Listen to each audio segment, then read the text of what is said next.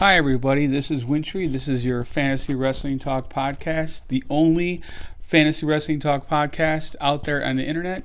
Uh, basically, I talk about wrestling the same way people talk about fantasy football.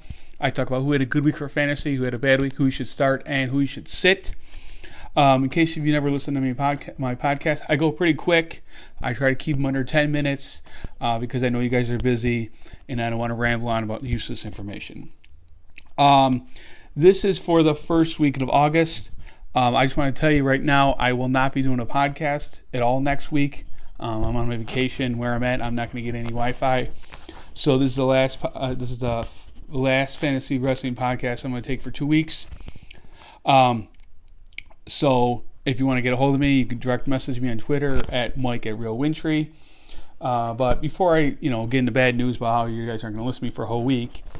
Uh, let's go into last week, the week that just ended, and there was actually a lot to go through in terms of fantasy. So let's get into our top three wrestling studs of the week for fantasy for points. Uh, number three, Sasha Banks.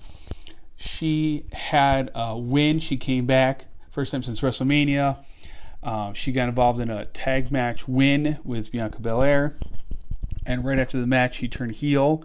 It looks like she's going to be the number one contender uh, for Bianca's uh, title at SummerSlam, which is a good move for her because somehow she's automatically the number one contender. Um, I love it when wrestlers have like one match and they're number one contenders, which is kind of stupid. But anyways, she's the number three stud of the week. Uh, number two stud of the week is Bobby Lashley. He won um, a handicap match against his former... Um, teammates or faction members, um, Alexander and Benjamin of the Hurt Business. He beat him pretty soundly in a handicap match. Lashley's been solid since pretty much WrestleMania, so um, you should always start him if you have him on your team. If not, there's no reason. I don't know why you wouldn't start him anyways. Uh, and number one stud of the week, I will never say this ever again, it's Reginald. Um, he successfully defended the twenty-four seven on both shows. Um, if you have points for defending the title, you racked up a lot of points for him, which I would not touch him. I think it's just going to be a one-week thing. But if you have him this week, you racked up a lot of points. Uh, your top three fantasy duds of the week is um, number three is Natalya. She got hurt in a tag match um, with Tamina, and she uh, won against Doudrop and Eva Marie. Um... Natalya's out indefinitely. I don't know what's going to happen to her tag titles. Um, but with her being out, expect Tamina to fight more singles matches. Um, but I don't think they're going to strip them of the titles. But Natalya is somebody you have to have on the bench. I wouldn't release her, but you got to think about what you're going to do for the long run for her. Um, at least keep her until they figure out what they're going to do titles. So they're going to drop titles, drop her, but they're going to have Tamina keep titles for a little bit longer. Keep Natalya on your roster until she gets healthy. Uh, the number two dud of the week is Eric and Ivar. Um, they finally got their Raw title match uh, against A J Styles and Omos. Uh, they lost that match. I don't know where they're going to go for a direction for the Raw tag titles after this going into SummerSlam, but I think they are no longer the number one contenders. So they're going to the back of the line. Um, I would still use them if you have them together in, in fantasy, but don't expect... Any, I'd probably be wrong on this, but I'm pretty sure that they're not going to have another title shot for a while. So that's where I go with them. And the number one dud of the week is the uh, breaking news of Bray Wyatt being released. Um, this is kind of uh, news that you kind of expected, but I don't think it hurts people as much as you might think for fantasy. I, not a lot of people would take him for fantasy.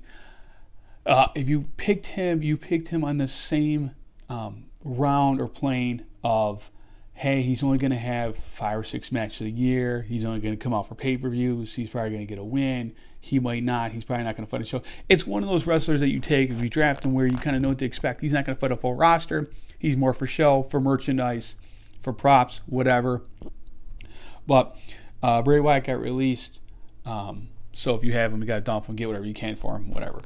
Um, so let's get into last week, who I said to start and who I said to sit. Uh, I said to start two wrestlers, and I said to sit two wrestlers. So this is how I did. Um, I said to sit uh, my boy Mansoor. I, I'm sorry, I said I said to start Mansoor. I said he's going to win with Ali. Uh, they didn't say who they were going to face, but they fought the tag team of Mason T-Bar, and that was a win. So they got some momentum on the side. So that was a good pick by me. I said to start Apollo Crews. Um, I said he has to start a new rivalry. He lost in a six-man tag match um, that involved Big E, uh, Cesaro, and Nakamura. I could see any one of those three guys fighting against him at SummerSlam for the title. But you don't know what you're doing with Apollo until he actually has a new rival. I said they had to start a new rivalry with him. I hope they're done with the Big E storyline, but that's what's going on with him. Um, he lost. I said to sit Carmella. I said I didn't expect her to be on T V for a while, and lo and behold, she has a, a tag match with uh, Selena Vega and Bianca Belair and Sasha Banks.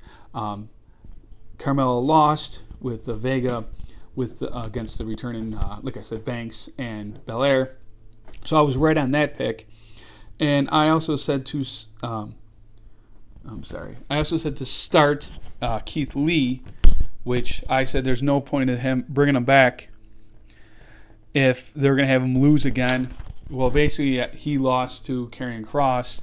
Uh, this was kind of a fill-in match because Jeff Hardy is out um, with COVID, so they had to throw Keith Lee in there. But anyways, um, I was wrong on that, so Keith Lee, I was wrong. So Mansoor, I was right with a win. Apollo, I was lo- I was wrong with a loss. Car- Carmella, I was right in getting a loss in that match. And Keith Lee, I was wrong on him losing. So two and two for the week for the predictions. Um, I'm not going to do predictions for next week, uh, like I said, because there's going to be no video or no podcast. There's nothing to listen to. But um, I just want to give you guys a stat of the week. And the stat of the week is Reginald is the first wrestler to successfully defend um, the twenty-four seven title on SmackDown uh, since its debut. So now you can actually say it's, it's appeared on Raw and SmackDown. And... Um, It has been appearing on all three, and well, pay-per-view, Raw, and SmackDown. Now, the only thing it hasn't appeared on N X T, but I can't see that title being shown up on N X T anytime soon. So, um, Reginald is actually our stat of the week for showing up as first person to defend the title successfully on SmackDown. Uh, that's it for this week for fantasy. I know it's kind of short this week just because I didn't make predictions for next week because I'm not going to do a podcast. But I just want to thank you guys for listening for this week. Um...